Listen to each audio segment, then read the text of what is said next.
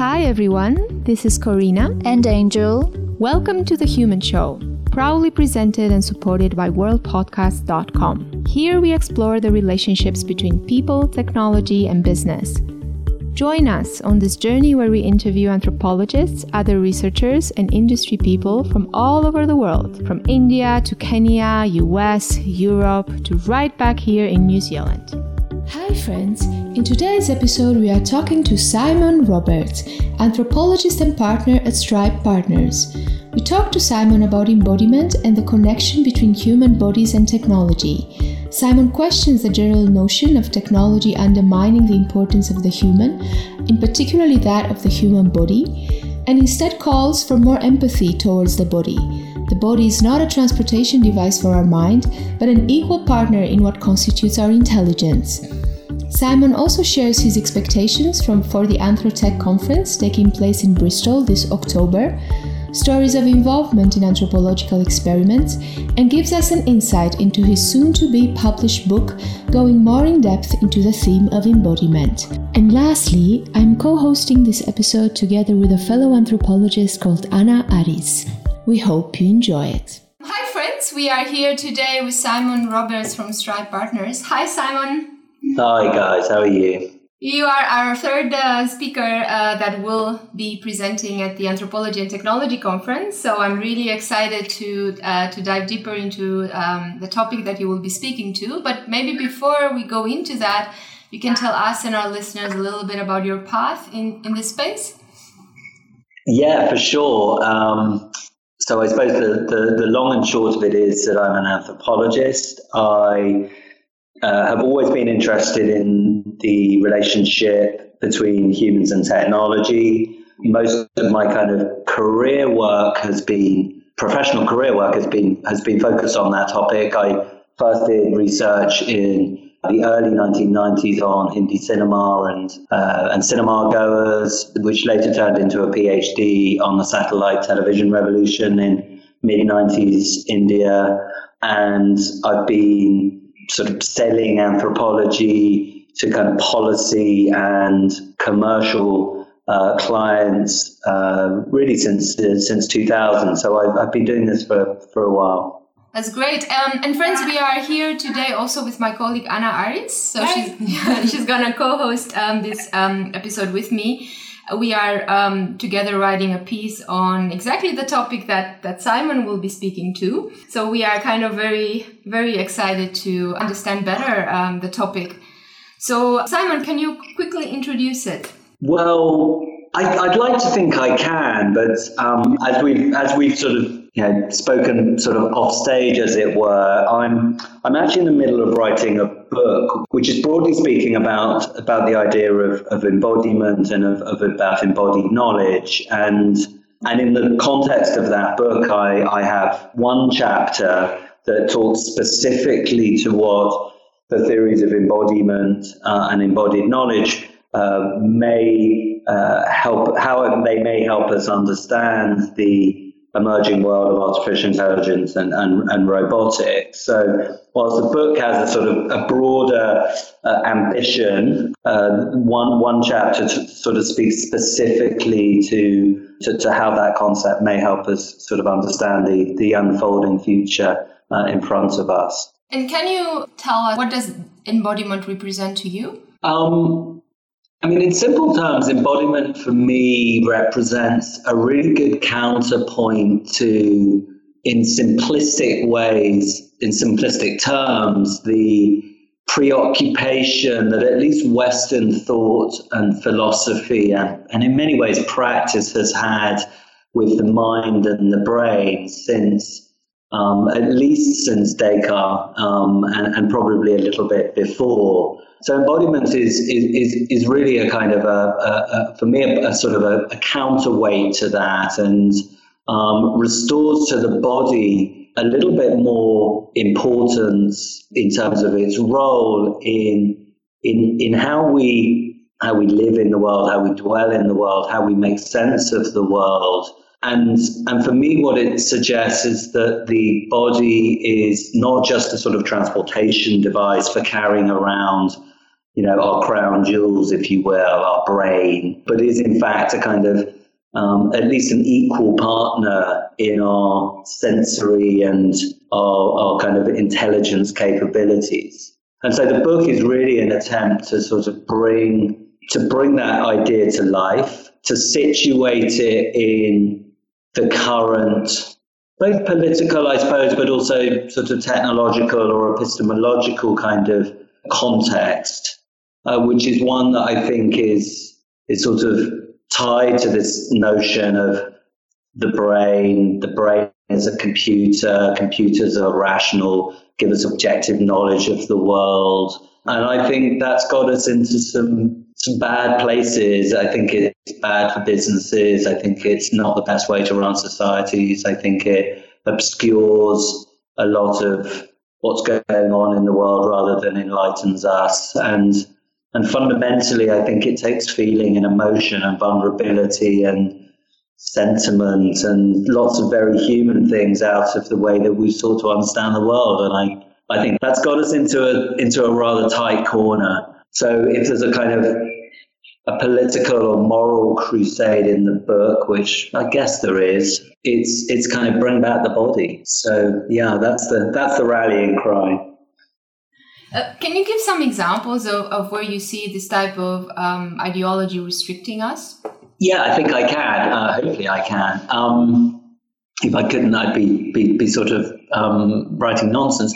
Yeah, I think you know. Let's take um, let, us take some some examples as I do in the in the book. So um, what I try and do in the book is trace the is trace the sort of the history of, a, of an idea. So there's a reasonably nice kind of sequence of events or sequence of ideas and events that that link the thinking of, of, of Descartes to, to a lot of the technologies of the modern world. So um, one of the things that you know Descartes gave us, obviously his cogito that I think, therefore I am, but um, he also gave us what are called Cartesian coordinates. So the, the story goes that he was he liked to lie in in the mornings. He was lying in bed and he was looking at a fly circling around his room, and he said, you know, how could I kind of map where that fly is in in space and what, what, what, that led him to develop was, was XY coordinates, right? Which gives us this kind of geometry and, and that geometry is, is actually present, of course, in a spreadsheet. You know, a, a cell that's filled in A5 is, you know, one cell along and five, five cells down. So there's Cartesian geometry right there. But of course, satellites use that sort of geometry and satellites give us GPS and GPS gives us navigation tools, and navigation tools allow us to wander around the city without paying the slightest bit of attention to it because we're just following a, a screen on our dashboard rather than using our our sensate bodies, um, and it gives us lots of uh, just-in-time technologies and you know fulfillment, you know procurement and fulfillment chains, supply chains. So a simple a simple technology traced all the way back to kind of an idea about how to map the world in sort of rational, objective terms is, uh, is, is also a story about a technology that in many ways has taken us out of the picture, if you will, whether that's kind of using spreadsheets to drive a business or or polling to kind of run policy making or, or electoral systems or um, to change the nature of our interactions as we move around the city. So, at a very broad level, the same bits of thinking that, that, that, that sort of implicate our, our brain as the, as the organ to understand the world have led to a series of technologies that have fundamentally changed the way that we, we interact with it. And I think those sorts of relationships can be traced in business, obviously the, the spreadsheet, um, big data. Um, they can be traced in, in, in the world of, of education and the way that we think about what, what, what education actually is, what is knowledge, filling brains with bodies sitting tightly still in seats, and it, and it underscores a lot of how we think about knowledge in general. So, a long answer, but um, I think there are there's a sort of start point, um, and there's a if not an end point, then at least as where we are now. And I think they're irrevocably related to the way that we, we think about where intelligence or knowledge lies. That makes me think, you know, because we've also struggling a little bit in our article with this concept of translation, right? Like you take this this complex uh, human experience and then you try to reduce it to the binarity of zero and one, but Mm. How would a different type of translation look like? Like, have you encountered in your um, experience other models of translation that, that kind of attempt to um, build technology that is not built on this binarity?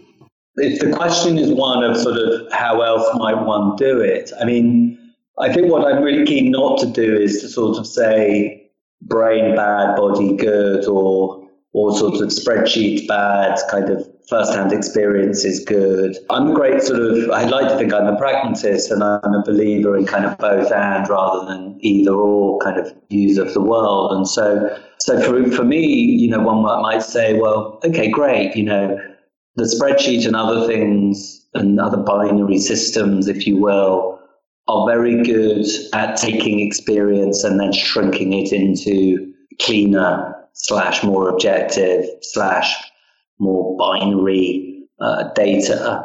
As long as we're aware of that and and then we give ourselves the opportunity, to, if you will, to come back out the other end and say, okay, let's recognize that we've taken complex experiences, complex realities, we've sort of reduced them down to something.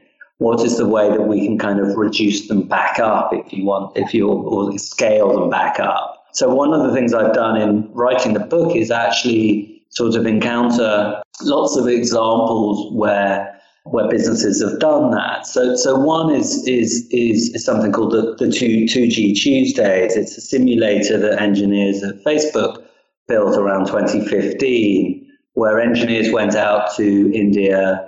Um, India was growing as a market at that time. Feature phones were being taken over by smartphones, but the smartphones tended to be Androids.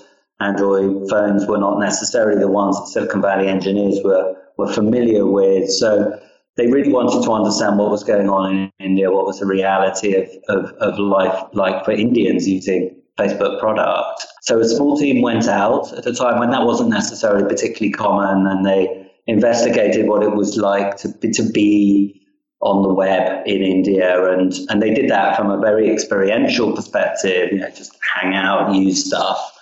But they also did it from a very sort of technical perspective. You know, they ran network traces and really tried to understand how the network, as it were, was actually functioning.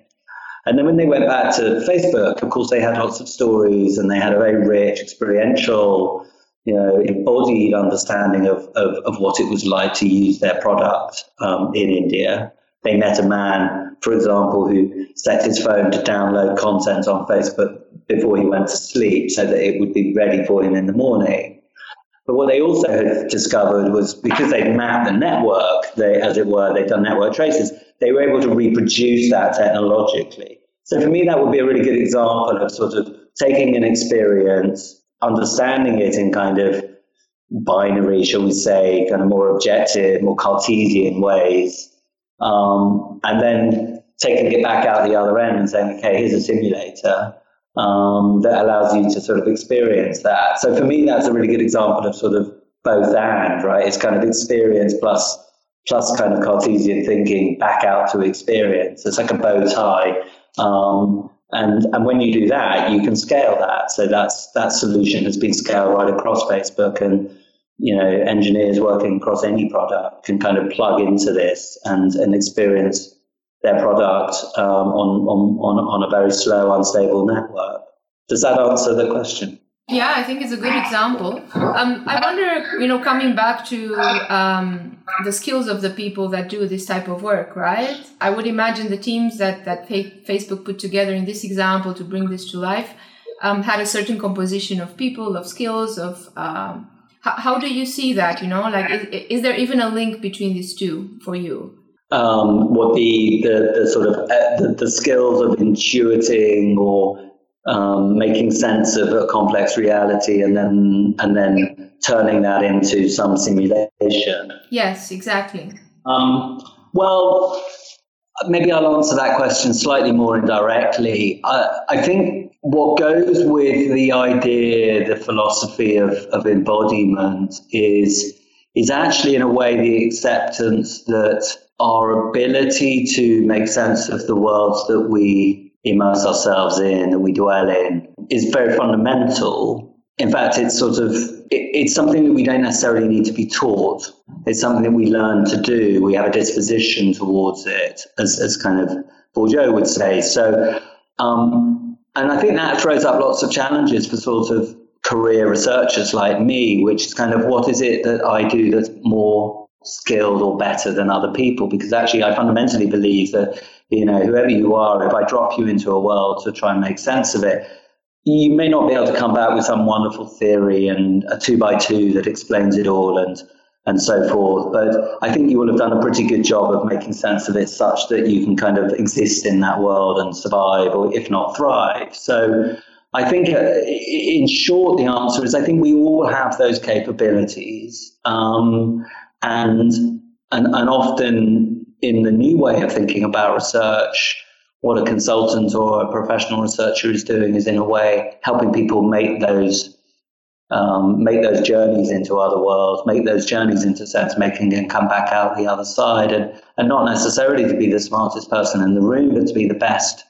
guide, as it were, to help people tune into what it is that their body is kind of picking up and learning um, in an environment. Um, so I think everybody has that skill. Um, I think um, I, I, think then it's just about it's about learning how to to make sense of what it is that you've learned. And I think the anthropological training is very is very important there because we we we learn that our bodies are that tool. Those are our that's our primary instrument, and and, and an anthropologist is taught how to kind of how to make make good use of that, and that's that's our special sauce, if you will. You know, we have training in that, um, but at a fundamental level, I think it's a human quality. Somebody once said that you know rats are kind of um, no one's better at being a rat than a is better suited to being a rat than a rat. I think yeah, there's no one better suited to being a human than a human. You know, we're very good at it, um, um, which is sort of a slightly obvious thing to say. Um, so, um, but again, I think for me, it's time to think about embodiment because actually we've we've sort of forgotten how good we are at making sense of complex environments. Um, and, and and I find the desire to recreate, for sort of the desire for to kind of go after general general artificial intelligence, somewhat bewildering in many ways. I mean, what's wrong with our intelligence? Um, what is it that we gain by replicating ourselves? Um, and maybe we can talk about it in due course, but but, but, but kind of where's the area for kind of cooperation or, or competition between the artificial intelligence that we're seeking to build and, and the capabilities that we have.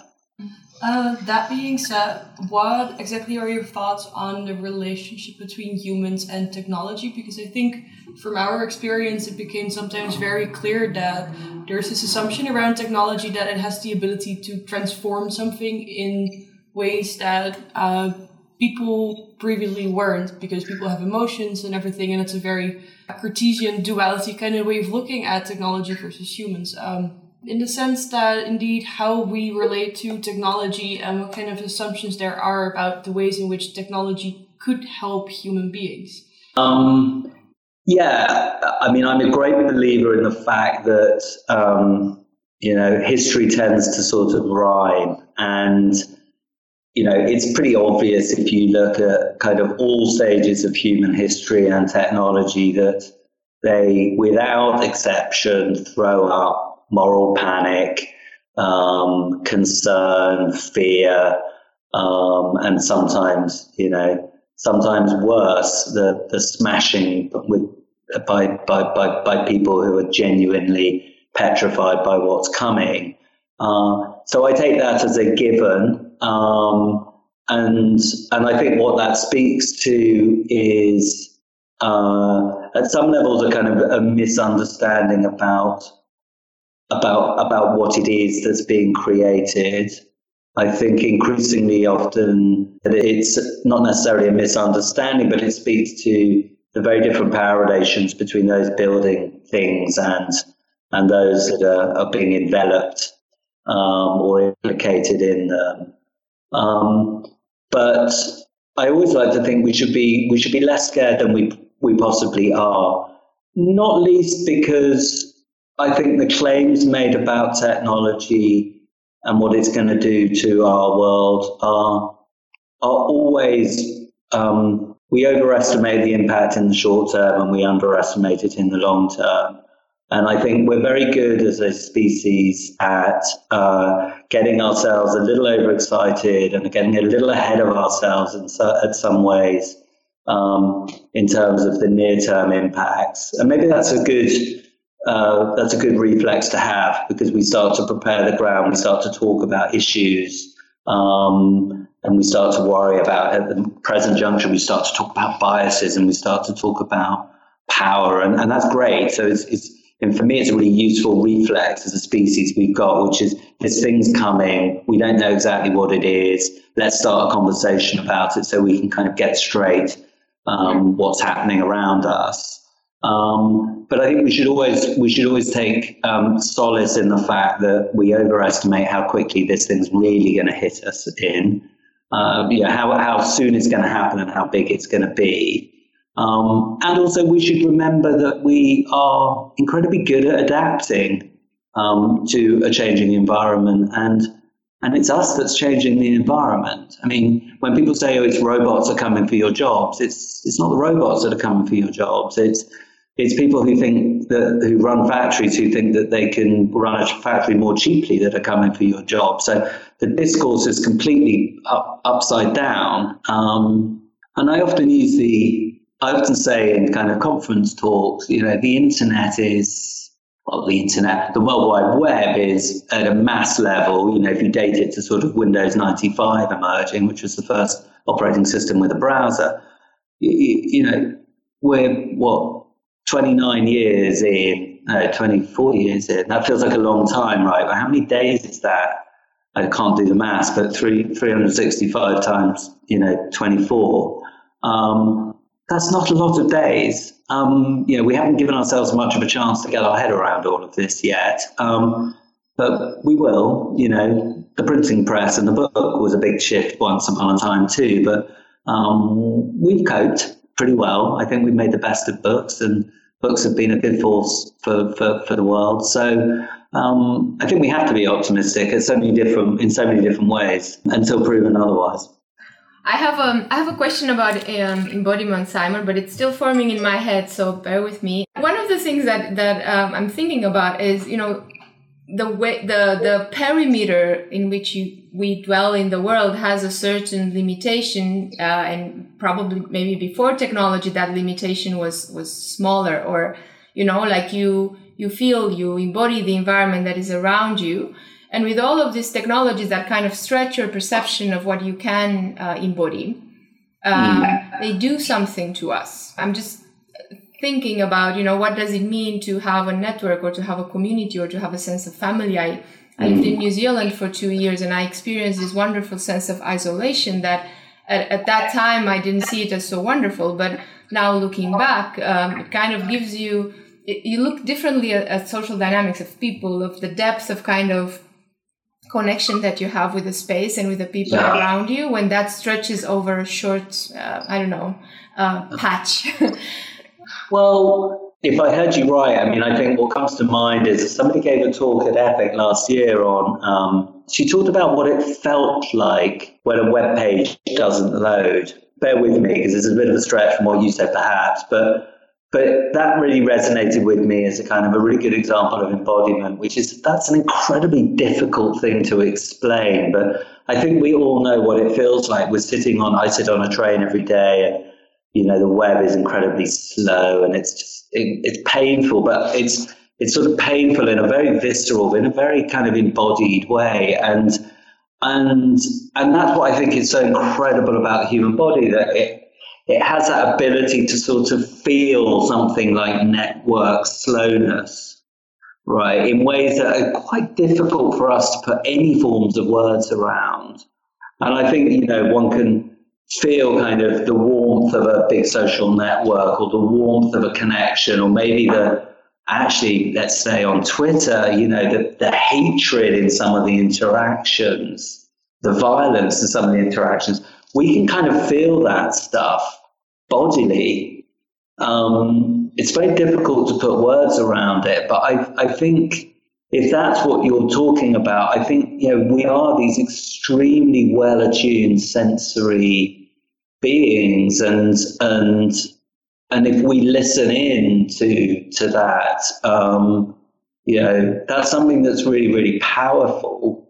Um, the problem is that we we've learned to tune it out. We've learned to sort of just um, yeah, just to measure the internet in in terms of you know, megabits per second. And, and of course, that's useful.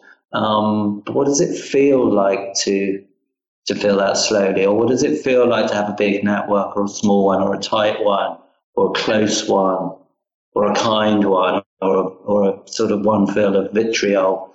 Um, that's that's what I'm kind of interested in, um, and I think we're really good at we're really good at sort of sensing that, feeling that.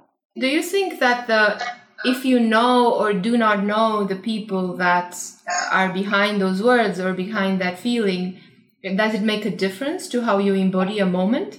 Um, I don't know. I mean, it stretches into bits of philosophy that I don't feel very very capable of answering, even though I've been had my head buried in it for a while now. Um, I mean, I think at many levels, of course, we all live in in sort of worlds that you know, we don't necessarily have a huge amount of authorship over the systems and infrastructures that we um, that surround us and that we kind of participate in or or rely on. Um, I think there's always a tendency to sort of worry about, not worry, but focus on the shock of the new. Like, oh, there's algorithms now, and there it's, it's like this new world where there's a whole load of stuff around, infrastructure around us that that, that we weren't aware of, and we should be aware of it, and we should be panicked. It's you know, there's an awful lot of infrastructure around us that we're kind of completely blind to, or ignorant, or ignorant of, or completely ignore. Maybe it's different. Arguably, you know, the algorithmic world that we're that suffuses us is is different. But but again, I, I just tend to think we always have a great ability as humans to kind of um, as the British would say, get our knickers in a twist. You know, get get overexcited about about something. It, it, I'm really interested in in seeing the echoes through history and saying this is really new. And if it is new, like what is new about it, or why does the experience of it feel different? And often that is about power and power relations. But but often I think, as much as anything, this is this is echoes of the past, just just repeating it reminds me kind of of what Daniel Miller wrote on the, the materiality of digital technologies as well. Um, I think he makes quite a strong case about that the digital uh, is still very material, even though it provides the illusion that it isn't. And, uh, you know, communicating online with people somehow feels less authentic. Um, yeah. Because that's kind of the value that we put on these human relationships, like face to face, or yeah. Uh, you know. But I think that's super interesting. Um, yeah. Because in the end, you know, technologies, also digital technologies, are very material, but they're just designed in a way um, to make them feel uh, immaterial. I mean, I suppose it's an important qualification. I think there is a lot of work. I mean, I think you know the artist and the, the author of um, James Bridle um, Dark Age, New Dark Age, I think his book is called. It's an excellent book. He makes a very strong case actually for sort of attending to being being very aware of the infrastructures of the of the sort of network world. You know, there's of course a massive materiality to server farms and pipes that traverse the world. Uh, yeah, so this stuff is not there. The cloud is kind of allows us to imagine, if you will, that the stuff is just sort of up there and it's immaterial and and it's not. It it whirls away, consuming vast amounts of of electricity in enormous secure warehouses. So you know, great. Yeah, that's that's that's that's in, that's important. Um, it's important to recognise that kind of base level materiality. Yeah, I've, I, as I said, I, have always been, I've always been fascinated by, or just wanting to ask that question: What is new about this? Um, there's a historian, Raymond Williams, who, who, you know, memorably said, you know, society is is kind of willed coexistence of of new technology and very old social forms, and and that's been my sort of enduring. That's my sort of quote, as it were, that, that for me sums up my career and my my intellectual interest in in technology, which is that dance between you know very old social form and and and constantly new technology emerging. And the debate about it for me is the most interesting thing in a way because it speaks to who we are or what we want to be, what we hold dear, uh, and what we're prepared to sort of let go of in return for something else. Simon, coming back to a point that you made earlier about everybody having this capacity that to just be. For those um, that are listening into this episode and um, will be also present at the conference, if you can maybe give a few suggestions of how they could practice that um, in the lead up to the conference.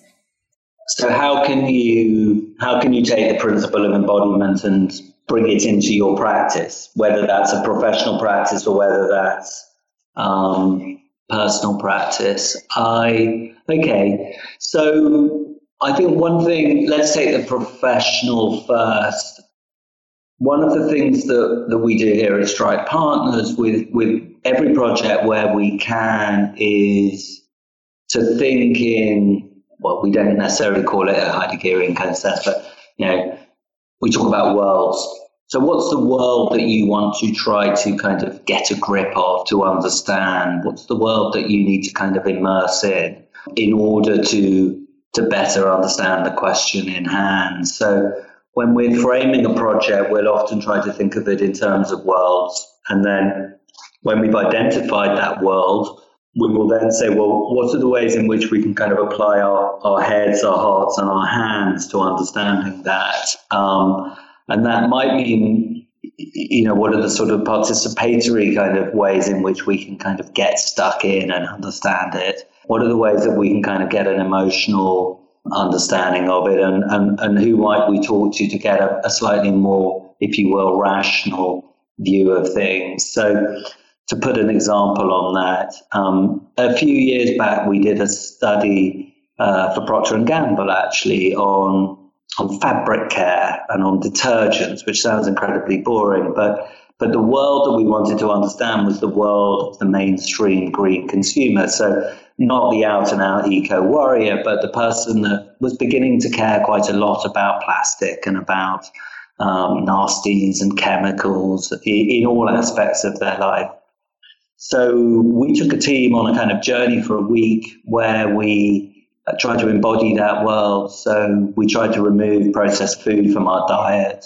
We uh, did a lot of washing with um, natural products. We used toothpaste made of, well, I don't know what it was made of, but it wasn't very nice. And we used natural cosmetics and we met people in all walks of life who were trying to be more sustainable in various different ways, from kind of uh, getting the most out of all of the food that was in their fridge to reclaiming uh, unwanted materials. We did yoga together. We went to butchery classes to understand, you know, how to consume all of an animal rather than just the best bit. So we took this very kind of holistic, embodied approach to getting into that world. And, and of course, we had the luxury of a week and we had the luxury of some budget. But I think the general principle should be the same, which is think of the world and then think of the different ways that you can participate in it, that you can act in it, uh, that you can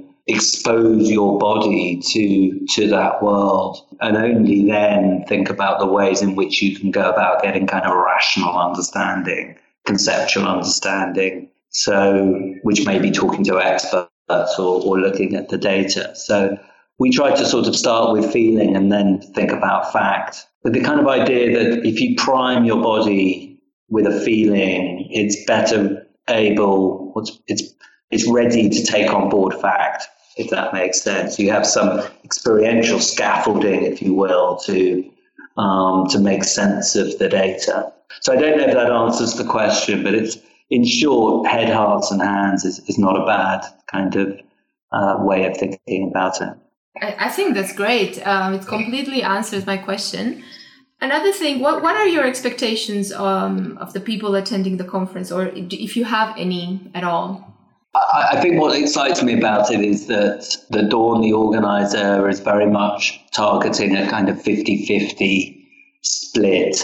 And I think that's great. I think, you know, it echoes something that Sarah Pink said in her podcast, which is seems to be true to her career uh, and, and I think certainly true to a lot of the way that academic the academic world is going, which is it's multidisciplinary. And I think most of the breakthroughs, not only in terms of kind of conceptually, um, theoretically, how we're understanding the world, but also practically, are, are, are coming, are likely to come from, from interdisciplinary approaches. So I'm really excited about that.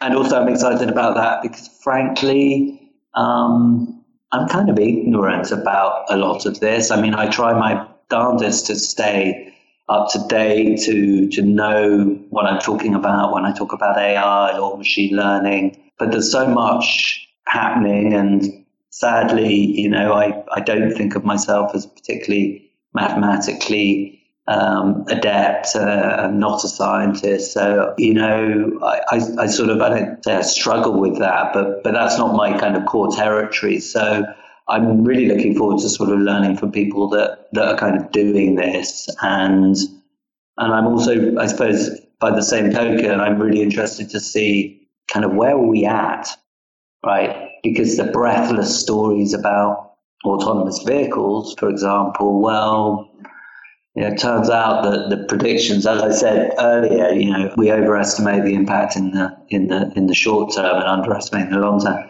We were promised driverless cars by now. Well, of course, we were promised, you know, flying cars as well. But but we were specifically in in you know in the near past we were promised autonomous vehicles. And I'm not saying where are they, but but rather I think what it shows is this is hard, you know, and this comes back to embodiment in a way. You know, uh, humans are, have a pretty incredible intelligence, and driving a car around a city like Amsterdam or London is is pretty darn difficult. And and so I want to know why that's difficult. I'd like to hear more from technologists why that's difficult. What's holding you back? Not because I'm impatient or, or anything like that, but you know, I'm not the sort of consumer standing there kind of uh, tap tap, where's my driverless car? But but more I'm fascinated as to what it is that that's that's making that more difficult than everyone thought it would be. Uh, and not to and not to sort of say, "Ha, I told you so," but but rather just to talk talk about that, engage with that, and and maybe to learn from that what it is that's special about us. And and I think that's part of where the desire for my book comes from in a way, which is I think the body is our superpower. I think it's our source of competitive advantage in in the next sort of phase of technological development, because it's clearly there are lots of things that AIs are going to do that either we can't do or we don't want to do or we can't do as quickly or as cheaply. Um, it, yeah. it may turn out that machine learning is much, much better and much ac- more accurate at spotting malignant tumors. So great, let's celebrate that. And then let's say, what is it that machine learning can't do? Well, a machine, machine learning is probably not going to be able to sit down and, and have an empathetic conversation with a human and say, why are you feeling bad? Like, what's, what's behind you not feeling well? Where are you at? What's going on? You know, that therapeutic encounter, I can't imagine for a million years is ever going to be taken. A caring and you know therapeutic encounter is never going to happen with a with a with an algorithm yeah, okay, you can do some of this stuff online, but come on, I'm talking about a human to human interaction. So that's great. So let's let's shun the stuff that can be done by by computers somewhere else, and then then hopefully we can we can channel resources to places where where we can do what we do best, So, so that's something else, I suppose. And then I'll be quiet. But I think there's that that debate about cooperation and competition. Let's talk about about who's going to do what. In that line, I have just um, two more questions before you close, and they're actually under the same umbrella, which is the connection between um, technology development and capitalism. Yes. I think one topic that Julian spoke um, in his episode was kind of like the concentration of the brains in the technology space in just a few very large corporations mm-hmm. that literally control the world and the fact that you know these extre- extremely smart people are developed and they put to think to how can we increase uh, consumption? How can we increase pleasure? How can we increase things that drive the bottom line? And maybe also in connection to that is how does that in turn affect um, our disembodiment and in, in our relationship to the planet and the way this kind of maybe excessive capitalism or consumption is affecting um, the way we connect with our environment and affect our environment? Uh, two slightly difficult questions to end with there. Um, yeah, I mean, the first one, I suppose, is a question about are kind of some of the best brains in the world, are all of these resources, uh, should we say, sequestered within a, a small number of corporations and are they targeted at the right problems? It's pretty clear that there is a sort of a, war game going on in terms of attracting talent, and it, and it does it is tending to go to places that can can pay a vast amount of money. You know, in many ways. Again, back to my theme of shock of the new, but you know, I'm from where I'm sitting, I can see the city of London, and for many years that's attracted, you know, great brains as well, rather than people that wanted to go into social work. Um, so it's not necessarily a new phenomenon. Is it one that's, uh, that should concern us? I guess it should, in the same way that the masters of the universe in the city of London and New York um, didn't exactly that didn't end well either, did it? So, so it, it, it probably does concern me. I don't have um, I don't have any sensible suggestions for what one does about that. I think when it comes to the role that these companies or uh, their technologies may have in mediating our relationships with the world, yeah, I mean, uh, of course, at some levels they are they are not all powerful. They are again, you know, they are very powerful. I mean, one looks at Facebook and you say, well, you know, the whole world. Well, okay, there's a whole of China that you know is not even touched by Facebook. So it, again, it, it's sometimes very easy to sort of look at this and and make simplistic statements, but but actually, you know, there are vast amounts of the world that that actually get their interactions uh, with, with, with technology from completely different platforms, from a whole range of companies that most people in the Western world have never even heard of, let alone experienced. So again, it's not to sort of point elsewhere and say there isn't a problem, but but rather to say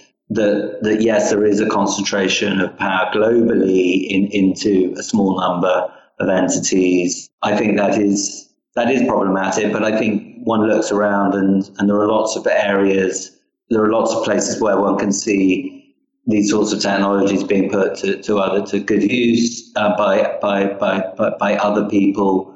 Um, there's lots of open data movements. There's lots of great tools being built with, with open data. And I think the democratization of, of kind of technology skills and, and the emergence of open data movement uh, has meant lots of lots of opportunities for for kind of more pro-social stuff. So again, I'd like to be glass half full about this rather than glass half empty. I think we are, you know, we are adapting both politically and culturally as individuals to what's going on around us. And I know there's very little evidence for it, but I think we should have faith in institutions of not necessarily just the Western world, but some of our, our, our institutions to to work out some of the best ways of dealing with this. And it will be a, a slow and difficult battle, perhaps, depending on your outlook.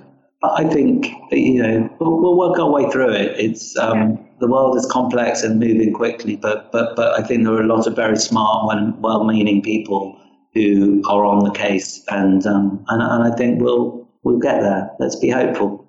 Simon, a personal question before we sign off. Um, is there any part of the book where you treat the topic of the connection between embodiment and climate change or climate crisis or? Not directly. Probably I've just finished a chapter which is looking at empathy and how we experience other people's worlds and the role of the body in that. And and in fact, I 10 days ago I was in Hong Kong doing a 24-hour refugee simulator run by a charity called the Crossroads Foundation where I experienced forced displacement and, and a refugee camp and uh, living in poverty. I mean, I experienced it, inverted commas. You'll have to read the book to find out more, of course, plug, plug. But the only, so I don't directly address climate change there, but I do talk very briefly about the need for empathy in putting ourselves in other people's shoes in general, and also putting ourselves in the shoes of people that we have not even yet been born. So if it's difficult to imagine what it's like or care about what it's like to be somebody else in the present, how do we even start to think about that for people that have yet to be born? You know, our children or our children's children. And again, that's where I think there's room for hope. You know, if one thinks about the body or the ways in which we can stimulate other environments, there's, there's tremendous opportunity to transport ourselves to to other worlds and to other people's conditions. But um, I don't know how embodiment will solve climate change, but uh, I'm afraid I don't directly address it, but I touch on on issues of a similar of a similar type, if not gravity. Oh, I can't wait to read it. So, Simon, just for those of us, I'm not sure if you've mentioned it already, but when would you be expecting a potential release date? So, if you care to write it down, the book is called Hardwired How Our Bodies Acquire Knowledge and Why We Should Learn to Trust Our Instincts. It's going to be published, I hope, in the first bit of, of 2020. Yes, it's going to be available in all good bookshops. And, and, and seriously, yes, I mean, it, it's been a really fun journey to write a book. Uh, I think it's fun. It's been great to learn how to write for a a, a wide audience rather than a narrow academic one. Yeah, and I hope you know I hope it works out okay. I hope what I've written makes sense and I can make sense of it for people. And um, and yes, I mean if you're sitting out there and, and this has in any way piqued your interest, then then hopefully there's a there's a book uh, for your for your Christmas list in 20, late 2020. For sure, and uh, you know, I I wish I have uh, sometimes moments in my um, episodes when I really wish uh, the clock would not show me what it's showing. Um, but we have to wrap it up. And for our listeners that um, are interested in taking this further, we just advise them to come find you at the conference in Bristol in October 3rd. yeah, totally. I'd love that. So, yeah, I want to thank you so much for asking me. It's been an honor and, um, and lots of fun. Bye, Simon. Thanks so much.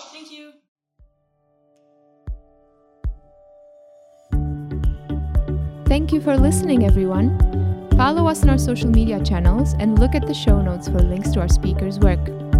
Join us next time for more interesting conversations.